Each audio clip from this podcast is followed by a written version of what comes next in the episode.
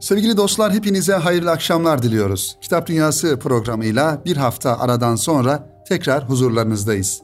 Radyoları başlarında ve araçlarında bizleri dinleyen siz kıymetli dinleyenlerimizi ve kitap dostlarını Kitap Dünyası programı aracılığıyla en kalbi duygularımızla ve muhabbetlerimizle selamlıyoruz ve bu haftanın Kitap Dünyası programına hep beraber başlıyoruz efendim.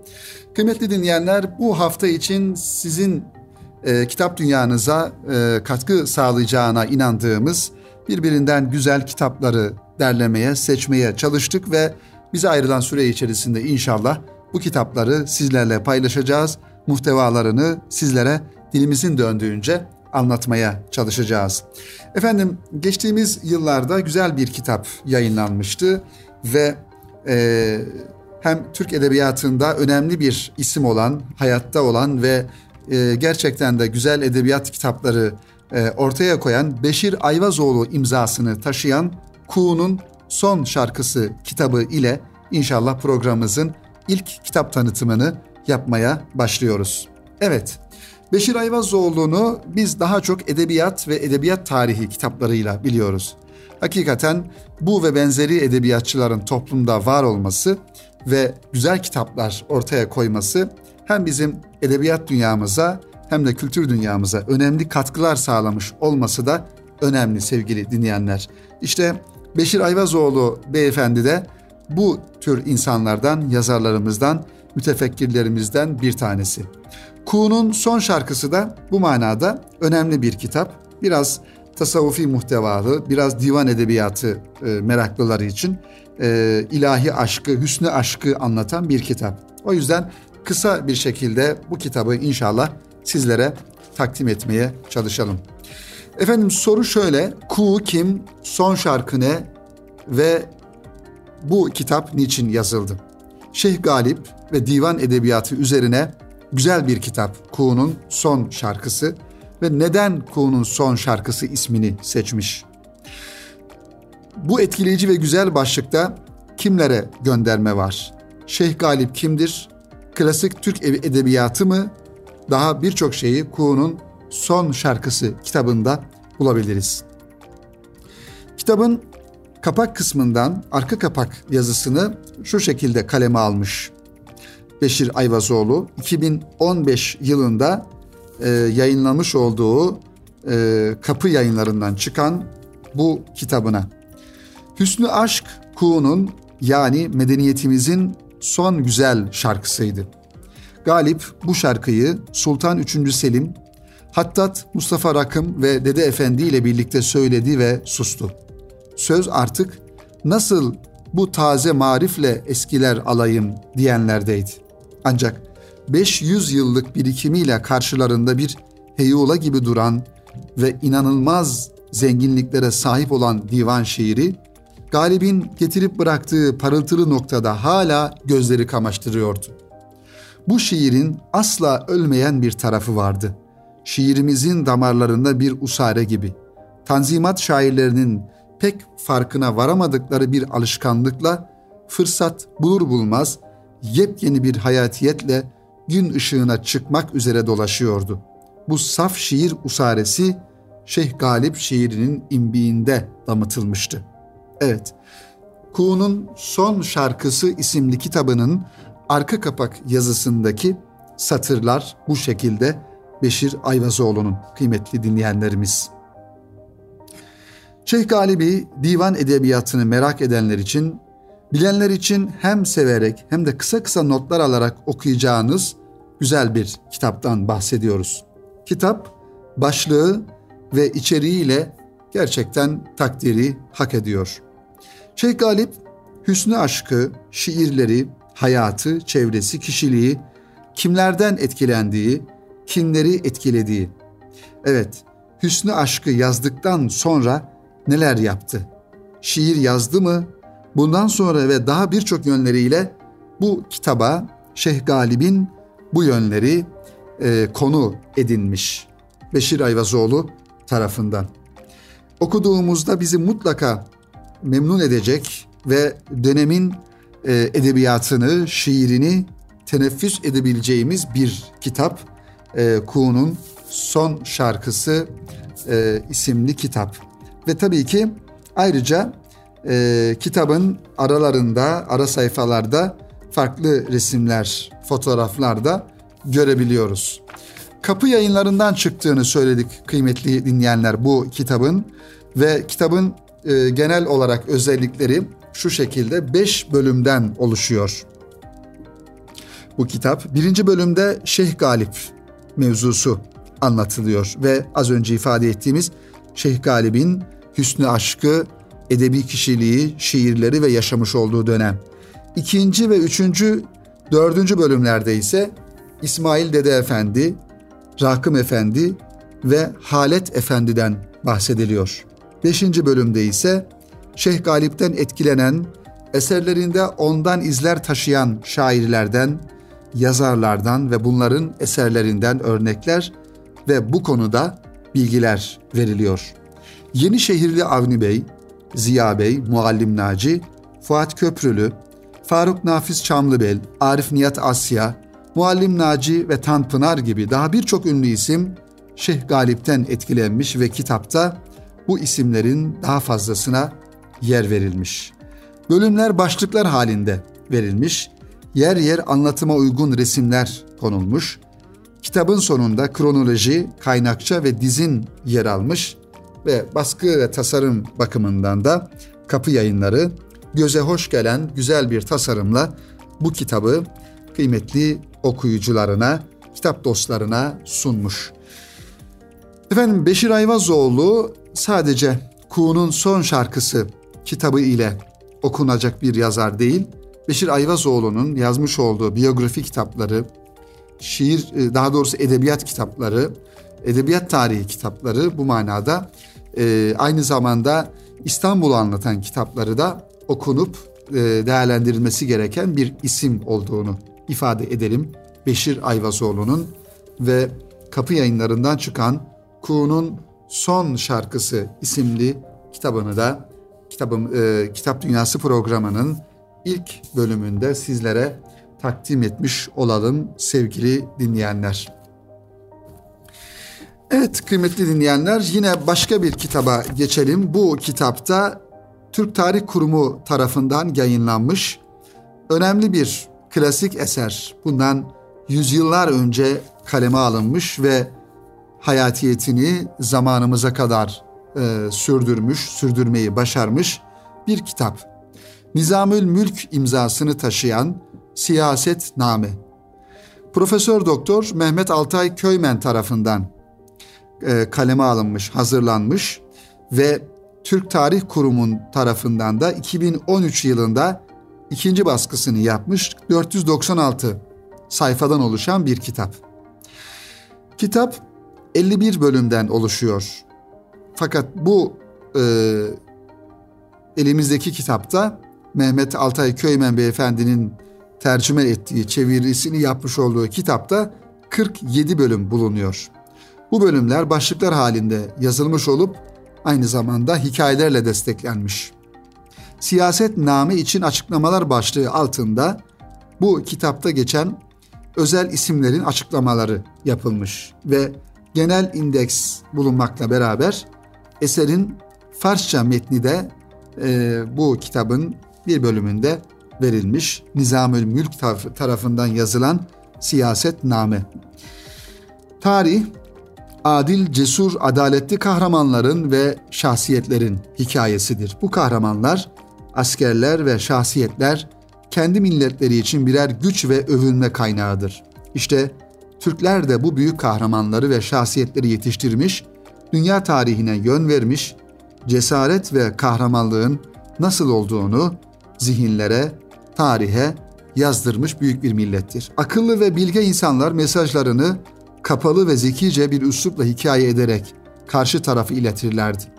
Düşünün bir hükümdarın, bir kralın, vezirin veya herhangi bir devlet adamının yanlışını yüzüne vurduğunuzda ne olur veya yapılan yanlışı nasıl şikayet edersiniz? Akıllı davranmazsanız o an canınızdan bile olabilirsiniz. Bunu çok iyi bilen bilge insanlar da diğer canlılar üzerinden hikaye ederek vermek istedikleri mesajları işte böyle dile getirmişler. Nizamül Mülk'ün Siyasetname adlı eseri de adil ve merhametli bir devlet adamı nasıl olur düşüncesi üzerine yazılmış önemli bir eserdir.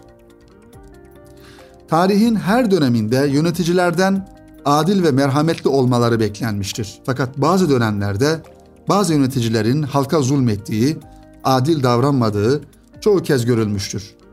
Bu gibi devlet adamlarının ve liderlerin ömürleri pek de uzun olmasa da zulümleri insanları dayanamaz hale getirmiştir. Bu yüzdendir ki komutanlar, ilim adamları veya diğer devlet adamları hükümdarlara ve yöneticilere iyi bir hükümdarın, iyi bir devlet adamının nasıl olması gerektiği ve devletin nasıl yönetilmesi gerektiği konusunda öğütler, nasihatler vermek amacıyla eserler hazırlamışlardır. Nizamül Mülk'ün siyasetnamesi bu konuda yazılmış ünlü bir eserdir. Nizamül Mülk eserinin bölümlerinde konuları anlatırken etkileyici ve nasihat dolu eserlere, hikayelere yer vermiştir. Evet kıymetli dinleyenlerimiz Siyaset Name isimli eser 1092 yılında çeşitli fasıllardan oluşan ve Nizamül Mülk tarafından tamamlanmıştır. Eserde devlet teşkilatı ve idaresiyle ilgili konular işlenmiş, ideal bir hükümdar olunabileceğinin yanı sıra ideal bir hükümdar olarak nasıl kalınabileceği de eserinde işlenen konulardan. Çoğu fasılda İslamiyet'ten önceki Selçuklu Devleti'nden e, önceki ve bir bölümü de Selçuklu dönemlerine ait konuları destekleyici hikayeler bu kitabın sayfalarında önümüze çıkan bölümlerden. Bu hikayelerin her biri birbirinden güzel ve etkileyici hikayeler. Eserde padişaha birçok nasihatlerde bulunulur ve adeta adalet kavramı her şeyin üzerinde e, olduğunun vurgusu yapılır. Peki Nizamül Mülk kimdir? Kısaca onunla alakalı bilgi verelim. Nizamül Mülk ile alakalı sevgili dinleyenler. Nizamül Mülk gerçek adı İshak et-Tusi. Devletin düzeni anlamına gelen Nizamül Mülk ismiyle tanınmıştır. Büyük Selçuklu Devleti'nin veziridir. 10 Nisan 1018 tarihinde Horasan'ın Tuz şehrine bağlı Ratkan köyünde doğmuştur. Sultan Alparslan tarafından vezir tayin olunan Nizamül Mülk, İran kökenli Selçuklu devlet adamı ve siyaset bilimcisidir. Devlet yönetiminde hayli etkili olan Nizamül Mülk'ün vezirliği Sultan Alparslan ve Sultan Melikşah dönemlerine kadar sürmüştür. Türk ve İslam dünyasına ikta sistemini ve Nizamül Mülk medreselerini kurdurarak büyük hizmetlerde bulunmuş değerli bir devlet adamıdır. Nizamül Mülk'ü de bu şekilde biraz daha yakından tanımış olduk. 10 Nisan 1018 tarihinde dünyaya gelmiş ve bahsi geçen eserin de yazımını 1092 e, tarihinde tamamlamıştır. Kıymetli dinleyenlerimiz. Efendim Nizamül Mülk'ü belki bu ismi çok defa duyuyoruz ve e, özellikle e, kendi adına kurulan e, medreselerin, okulların ününü, şöhretini zaman zaman farklı kaynaklarda okuyoruz. Kendileri Selçuklu devlet adamı, aslen İranlı olmakla beraber ve bu yazmış olduğu Siyaset Name isimli kitabı da e, padişahlara, o zamanki devlet yöneticilerine, hükümdarlara doğrudan söyleyemediği belki veya söylediğinde yanlış anlaşılabilecek olan e, konuları farklı hikayelerle, farklı anekdotlarla söyleme e, yolunu seçerek böyle bir kitap kaleme almış zamanının siyasetçilerine, devlet yöneticilerine, idarecilerine doğru olanı anlatma noktasında önemli bir eser. Türk Tarih Kurumu da bu kitabı 2013 e, yılında ikinci baskısını yapmış ve Mehmet Altay Köymen e, Profesör Doktor Mehmet Altan Köymen de bu kitabın baskısını hazırlayan isim. E, ilgili olan kardeşlerimize ve Nizamül Mülk'ü biraz daha yakından tanıma düşüncesinde olan okuyucularımıza, dostlarımıza, kitap dostlarına bu kitabı da tavsiye ediyoruz kıymetli dinleyenlerimiz. Efendim Kitap Dünyası programının ilk bölümünde sizlere iki tane isim ve iki tane kitap tanıtmaya çalıştık. Beşir Ayvazoğlu'nun Kuğu'nun Son Şarkısı isimli kitabı kapı yayınlarından ve ikinci kitap olarak da Nizamül Mülk'ün Siyasetname isimli kitabını e, Türk Tarih Kurumu yayınlarından sizlere aktarmaya ve anlatmaya çalıştık. Kıymetli dinleyenlerimiz şimdi kısa bir ara verelim Kitap Dünyası programında ve aranın ardından kaldığımız yerden diğer kitaplarımıza devam edelim inşallah efendim. Evet efendim sevgili dinleyenlerimiz Kitap Dünyası programının ikinci bölümünde tekrar huzurlarınızdayız. Kıymetli dinleyenlerimiz e, özellikle edebiyatta ve hatta e, yazılı sözlü edebiyatta da bir gelenek olan mahlas kullanma, takma isim e, kullanma geleneği bizim edebiyatımızda geçmişten beri olan, e, devam eden bir şey. Zaman zaman e, gazetecilerin, köşe yazarlarının da takma isimler kullandığını, daha doğrusu müstear isimler kullandığını biliyoruz. Ve bu özellikle aşık edebiyatında, divan edebiyatında da hakeza bunu yazan, söyleyen insanların kendi isimlerinin haricinde bir müstehar isim ve mahlas veya takma isim kullandıklarını e, biliyoruz. İşte bu manada Nurullah Çetin e, bir kitap hazırlamış. Takma müstehar isimler sözlüğü veya takma isimler sözlüğü. Kitap Edebiyat Otağı yayınlarından yayınlanmış. Yani geçmişten günümüze kadar e, birçok yazar, şair, edebiyatçı, e, ozan e, gibi insanların e, kullandıkları isimlerin bir sözlüğünü e, hazırlamış Nurullah Çetin. Kısa bir şekilde bu kitabı inşallah sizlere takdim ettikten sonra e, arkasından önemli bir şahsiyeti, önemli bir portreyi sizlerle paylaşacağım kıymetli dinleyenlerimiz. Sevdiğiniz, izlediğiniz ve kitaplarını okuduğunuz yazar, şair, sinema sanatçılarının ve düşünürlerin gerçek isimlerini ve takma adlarını hepimiz merak ederiz. İsim veya lakap insanların karakterini, dünya görüşünü belirleyen, ortaya koyan bir unsurdur. Türk edebiyatında da bu konu önemli bir durum arz etmektedir. Öyle ki bu unsur mahlas, müstahar isim şeklinde edebiyatımızda yer almıştır. Şair veya yazar, ünlüler mutlaka bir müstahar isim edinmişlerdir. Kitabın ön sözünde Nurullah Çetin şu ifadelere yer veriyor. Yazarlar, edebiyatçılar, sanatçılar ya da başka meslekten olan kişiler değişik gerekçelerle yazılanların ya da yaptıkları işlerde gerçek isimlerinin dışında kendilerine takma isim seçer ve kullanırlar. Okuyucular ve araştırmacılar için bu takma isimlerin kime ait olduğunu bilmek hep merak konusu olmuştur. Edebiyat tarihi araştırmalarında da müstehar isimler her zaman ehemmiyetini korumuştur. Uzun süre değişik kaynaklardan yapılan derleme sonucu bu müstehar isimler sözlüğü hazırlandı Nurullah Çetin'in. Çalışmaya zenginlik katmak için bazı ses ve sinema sanatçılarının takma isimlerine de yer verildi. Evet, kitap Takma İsimler Sözlüğü. Yazarı Nurullah Çetin, yayın evi Edebiyat Otağı Yayınları. 260 sayfadan oluşuyor. Kitabın birinci bölümünde sevgili dinleyenler ki kitap ikinci bölümden iki bölümden oluşuyor. Kitabın birinci bölümünde Türk edebiyatında müstehar isimler, mahlas geleneği, divan, halk ve yeni edebiyattaki mahlaslar, yazarların, şairlerin takma isim almalarının sebepleri, yöntemleri, lakap kullanmanın olumsuzlukları ve e, istifade edilen kaynaklar hakkında kitabın birinci bölümünde e, bilgi verilmiş. İkinci bölümde ise önce asıl isim, takma isim, sonra da takma isim, asıl isim şeklinde yazarların, şairlerin, e, düşünürlerin gerçek isimleri ve takma isimleri ifade edilmiş. Ve isimler A'dan Z'ye şeklinde alfabetik sıraya göre sıralanmış. Adı geçen tüm isimlerin parantez içinde doğum ve ölüm tarihleri de aynı zamanda verilmiş.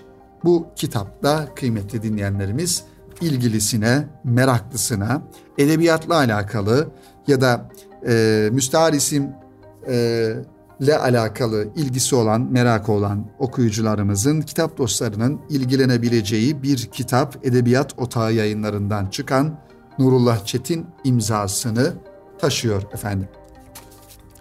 Evet sevgili dinleyenler şimdi Arif Nihat Asya'dan ve onun bayrak şiirinden inşallah dilimizin döndüğünce kısaca bahsetmeye çalışacağız. Zira e, yeni neslimize ve insanlara hepimize daha doğrusu e, hatırlatmamız gereken, taşımamız gereken isimler var. Zaman zaman Kitap Dünyası programında bu isimlere yer veriyoruz ve bu portreleri sizlerin dikkatine sunmaya çalışıyoruz. Bu ve benzeri insanlar bizim bir manada düşünce dünyamızı oluşturan, etki eden, tesir eden insanlar. Nasıl ki bir Mehmet Akif'ten zaman zaman bahsediyoruz. Necip Fazıl'dan zaman zaman bahsediyoruz yakın dönemde. Geçmiş dönemde iz bırakan insanlardan bahsediyoruz edebiyatımıza ve düşünce dünyamıza. İşte Arif Nihat Asya malumunuz kendisinin Naat isimli bir şiiri zaman zaman okunan ve gerçekten büyük bir duygu derinliğiyle, bir hissiyatla yazılmış bir şiir. Ve Arif Nihat Asya aslına bakarsanız bir, bir dönem yok sayılan ve ötekileştirilen insanlardan bir tanesi. Neden? Sebebi de sebebi de yazmış olduğu şiirlerin biraz manevi ve milli duyguları e, ifade eden şiirler olmasından dolayı Arif Nihat Asya çok fazla e, bilinmesine, okunulmasına müsaade edilmeyen isimlerden bir tanesi sevgili dinleyenler. Evet ki Arif Nihat Asya Türk Edebiyatı tarihine bayrak şairi olarak adını yazdırmıştır. Evet 1975 yılında Ocak ayının 5'inde vefat ediyor. 1904 yılında Arif Nihat Asya dünyaya gelmiş. Biraz kendisini yakından tanıyalım ve kitaplarından da kısaca isimlerini zikredelim ve Arif Nihat Asya'yı bu programımızın portresi olarak sizlere takdim edelim efendim. Türk Edebiyat tarihine bayrak şairi olarak adını yazdıran Arif Nihat Asya, 7 Şubat 1904 yılında Çatalca'nın İnceyiz köyünde dünyaya geldi. Babası Tokatlı Ziver Efendi, annesi Tırnovalı Fatma Hanım. Nihat Asya bir aylıkken babasının ölümü üzerine akrabalarının himayesinde büyümek zorunda kaldı.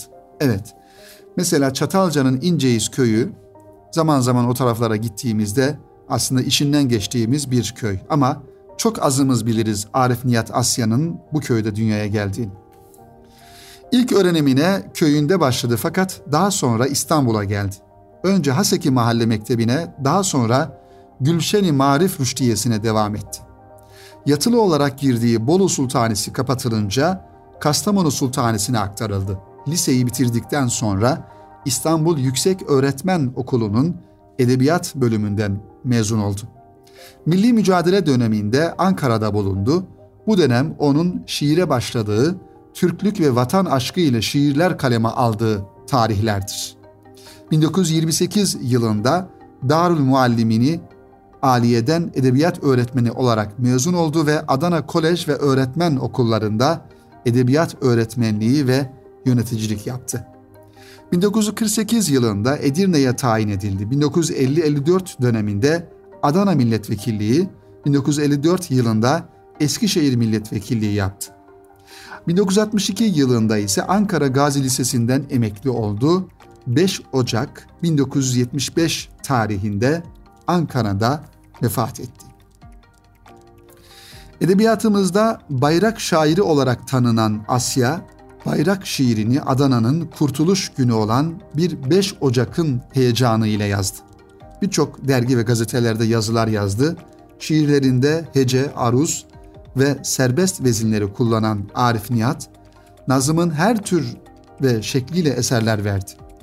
Fikrin ağır bastığı şiirlerinde milliyetçilik konusu büyük bir yer tutar. Çok renkli ve değişik biçimli şiirler yazmış olan Asya, son şiirlerinde biraz da mistizme yönelmiştir.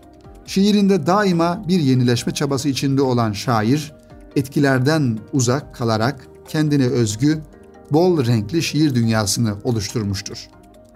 güzel ve zarif benzetmelerin yanı sıra keskin zekasının, şakacı mizahının mahsulü olan nükteleri, hicivleri, kelime oyunları üslubunu tamamlayan önemli unsurlardır.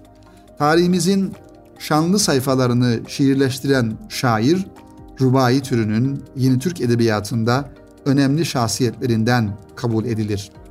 Bayrak ve vatan onun mısralarında en usta bir şekilde yerini bulur.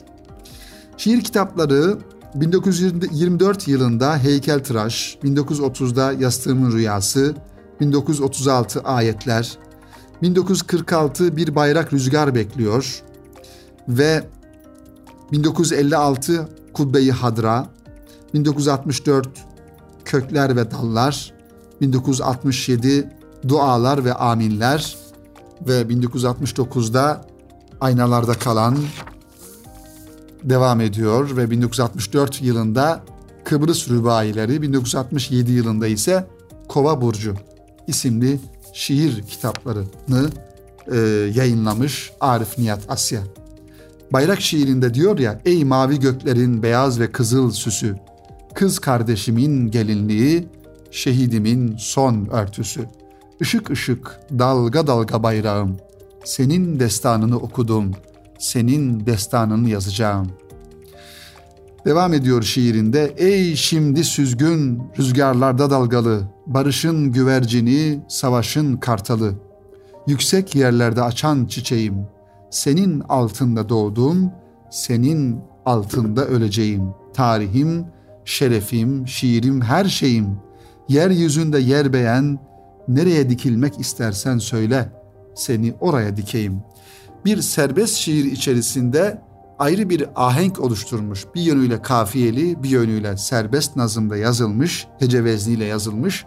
Arif Nihat'ın böyle etkileyici, vurucu kavramlarıyla, ifadeleriyle e, bayrak şiirini sevgili dinleyenler ayrıca e, farklı e, isimlerden, farklı seslerden de dinleyebiliriz. Böylelikle sizlere bir portreyi de tanıtmış olduk. Arif Nihat Asya e, şahsında kendisine Allah'tan rahmet diliyoruz. Ve bu şekilde e, hem milli duygularımızı hem manevi duygularımızı coşturan e, şiirlerin yazarlarını da rahmetle ve minnetle aldığı, andığımızı ifade edelim ki Arif Nihat Asya'nın e, naatını da bir kez daha e, bu gözle okuyalım sevgili dinleyenler. Peygamber Efendimiz'e olan e, muhabbetini ve ümmetin öksüzlüğünü ve Peygamber Efendimiz sallallahu aleyhi ve selleme karşı duyulması gereken o derin muhabbeti nasıl mısralarına, şiirine yansıtmış o şiirden tekrar e, hep beraber okuyalım inşallah. Evet efendim bu haftalıkta bizden bu kadar. Programımızın sonuna geldik. E, Arif Nihat Asya'dan, Nizamül Mülk'ten, e, Takma İsimler Sözlüğü'nden ve Beşir Ayvazoğlu'nun kitabından bahsettik bu zaman dilimi içerisinde. Umarız sizin kitap dünyanıza ve kültür dünyanıza zerre miskal olsa da bir olumlu katkı sağlamışızdır. Önümüzdeki hafta yeni bir Kitap Dünyası programıyla aynı gün ve aynı saatte buluşmayı ümit ediyoruz. Hepinizi Rabbimize emanet ediyoruz efendim. Hoşçakalın, hayırla kalın.